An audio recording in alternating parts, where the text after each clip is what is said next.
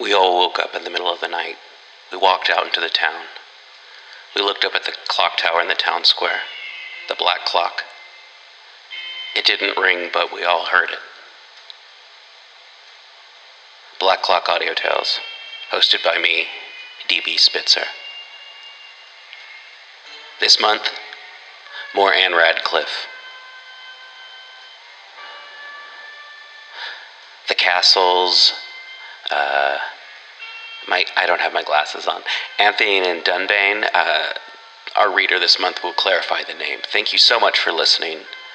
Uh, this episode is brought to you by uh, Uncle Owen's Goat Farm, uh, finest chev in the region. Uh, you can pick that up at A1 Grocery. And also, hey, Oblivions, our patio is open during the pandemic. And as we all know, Oblivions has the biggest patio. Uh, for Oktoberfest, St. Patty's Days, and if you want to rent it for your next get together in the upcoming months when we're able to have get togethers, they are yeah no you can you can rent the uh, beer garden and it, it'll all be great. Anyway thank you so much. Black clock audio tales 11.30 a.m kzom the place to be and be seen. That is such a stupid slogan. Why do we? You're listening to kzom oleander public radio Recording by Lauren Randall. The Castles of Athlin and Dunbayne by Ann Radcliffe. Chapter 1. On the northeast coast of Scotland, in the most romantic part of the Highlands, stood the Castle of Athlin, an edifice built on the summit of a rock, whose base was in the sea.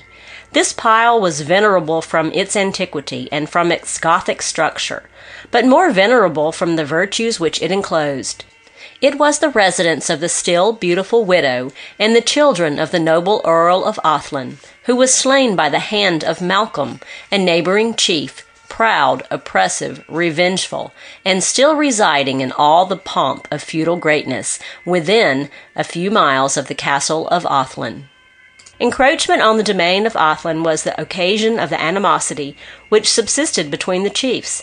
Frequent broils had happened between their clans, in which that of Athlin had generally been victorious.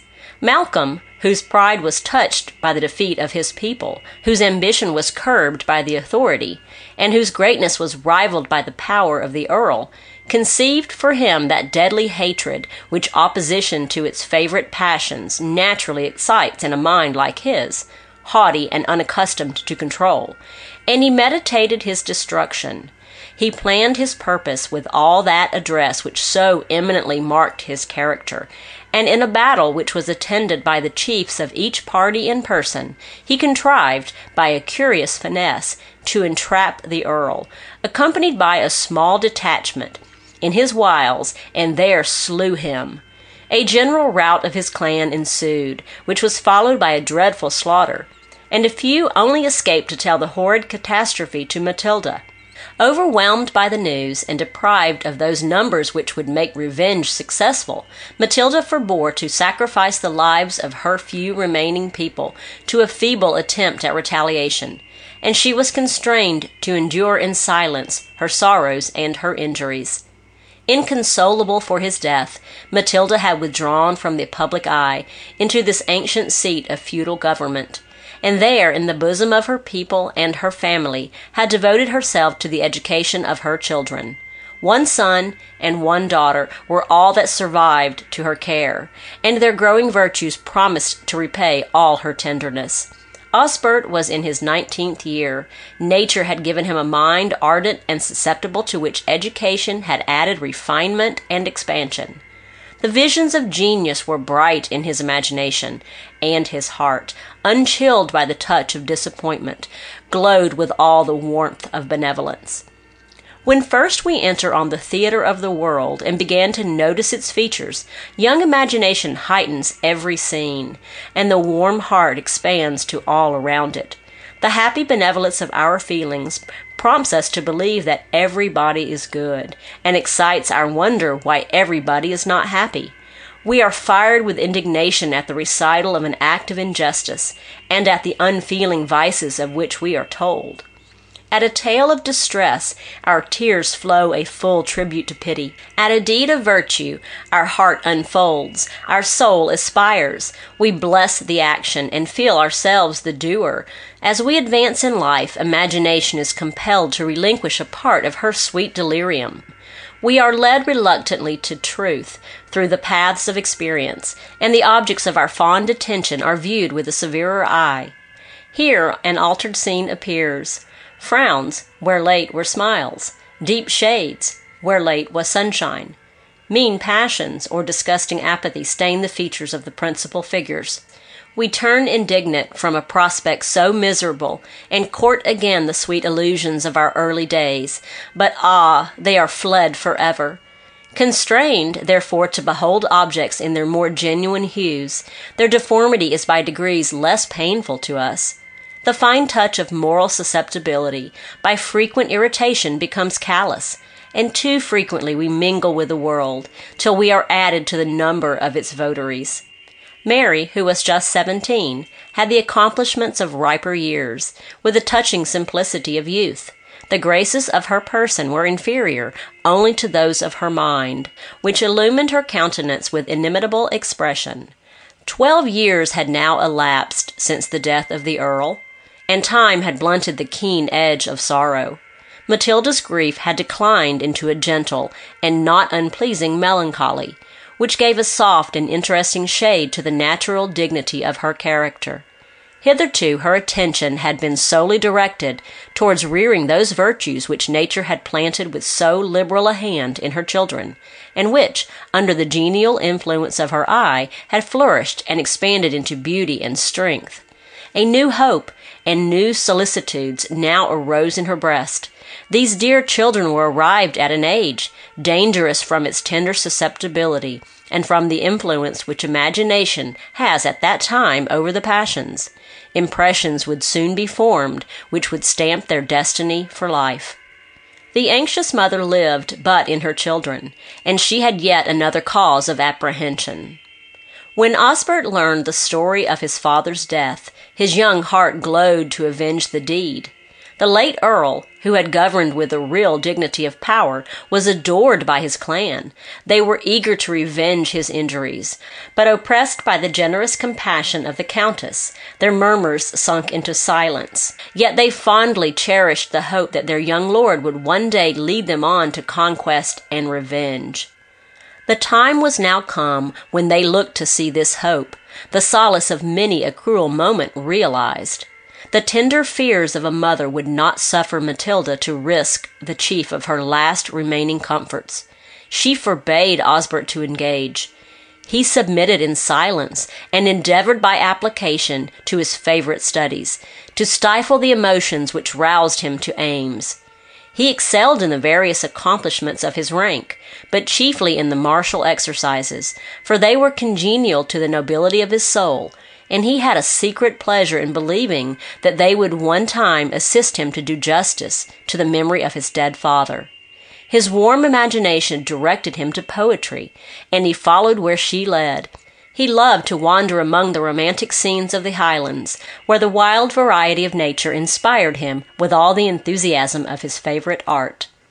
He delighted in the terrible and in the grand, more than in the softer landscape, and, wrapped in the bright visions of fancy, would often lose himself in awful solitudes. It was in one of these rambles that, having strayed for some miles over hills covered with heath, from whence the eye was presented with only the bold outlines of uncultivated nature, rocks piled on rocks, cataracts and vast moors unmarked by the foot of traveller, he lost the path which he had himself made. He looked in vain for the objects which had directed him, and his heart, for the first time, felt the repulse of fear. No vestige of a human being was to be seen, and the dreadful silence of the place was interrupted only by the roar of distant torrents, and by the screams of the birds which flew over his head. He shouted, and his voice was answered only by the deep echoes of the mountains. He remained for some time in a silent dread, not wholly unpleasing, but which was soon heightened to a degree of terror not to be endured, and he turned his steps backward, forlorn and dejected. His memory gave him back no image of the past. Having wandered some time, he came to a narrow pass, which he entered, overcome with fatigue and fruitless search. He had not advanced far when an abrupt opening in the rock suddenly presented him with a view of the most beautifully romantic spot he had ever seen. It was a valley almost surrounded by a barrier of wild rocks, whose base was shaded with thick woods of pine and fir, a torrent, which tumbled from the heights and was seen between the woods, rushed with amazing impetuosity into a fine lake which flowed through the vale, and was lost in the deep recesses of the mountains. Herds of cattle grazed in the bottom, and the delighted eyes of Osbert were once more blessed with the sight of human dwellings. Far on the margin of the stream were scattered a few neat cottages. His heart was so gladdened at the prospect that he forgot he had yet the way to find which led to this Elysian vale. He was just awakened to this distressing reality when his attention was once more engaged by the manly figure of a young Highland peasant, who advanced towards him with an air of benevolence, and having learned his distress, offered to conduct him to his cottage. Osbert accepted the invitation, and they wound down the hill, through an obscure and intricate path, together. They arrived at one of the cottages, which the Earl had observed from the height. They entered, and the peasant presented his guest to a venerable old Highlander, his father. Refreshments were spread on the table by a pretty young girl, and Osbert, having had partook of them and rested a while, departed, accompanied by Alleyn, the young peasant, who had offered to be his guide. The length of the walk was beguiled by conversation. Osbert was interested by discovering in his companion a dignity of thought and a course of sentiment similar to his own. On their way they passed at some distance the castle of Dunbayne. This object gave to Osbert a bitter reflection, and drew from him a deep sigh. Alleyn made observations on the bad policy of oppression in a chief, and produced as an instance the Baron Malcolm.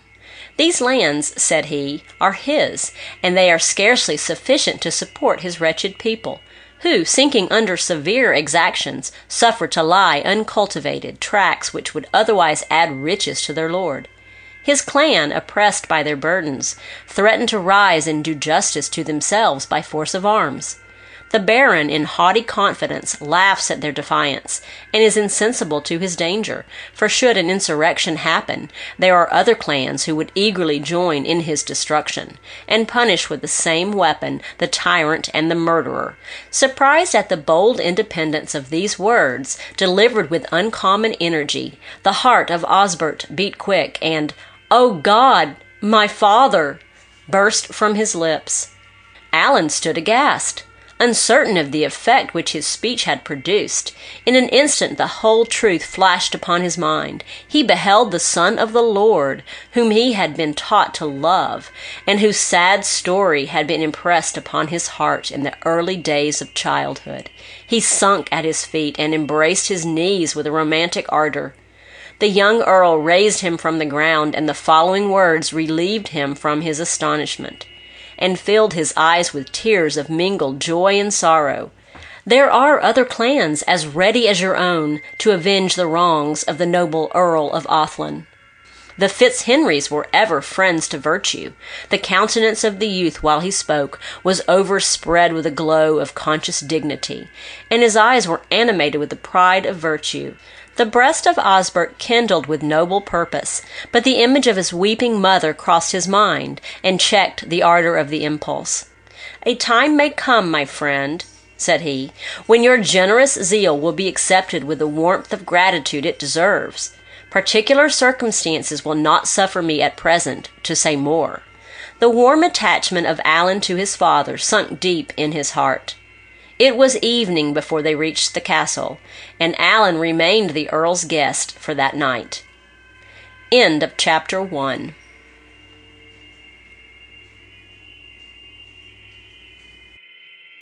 Hey everyone, thanks again for listening to this episode of Black Clock Audio Tales. I've been your host, DB Spitzer. Check out next week's episode. You know, two a week. Hey, uh, and for those who are listening, uh, if you don't listen to some episodes, you can listen to others. Quick update I'm no longer the mayor. Town elected a new mayor. Uh, I am Pikmin. Uh, reclusive chap hangs out in the mayor's residence. Doesn't really have me do a lot of stuff. Is just trying to uh, get people to uh, care about oleander, greenify it, keep it clean, um, get the cemetery back up to snuff, get people wanting to live and die in oleander. So hey, you know, business as usual. All right, we'll see you next time. And remember, rate, review, subscribe, tell your friends about what's going on, and we'll tell you what's going on with our friends. All right, thank you again, and we'll talk to you later. All right.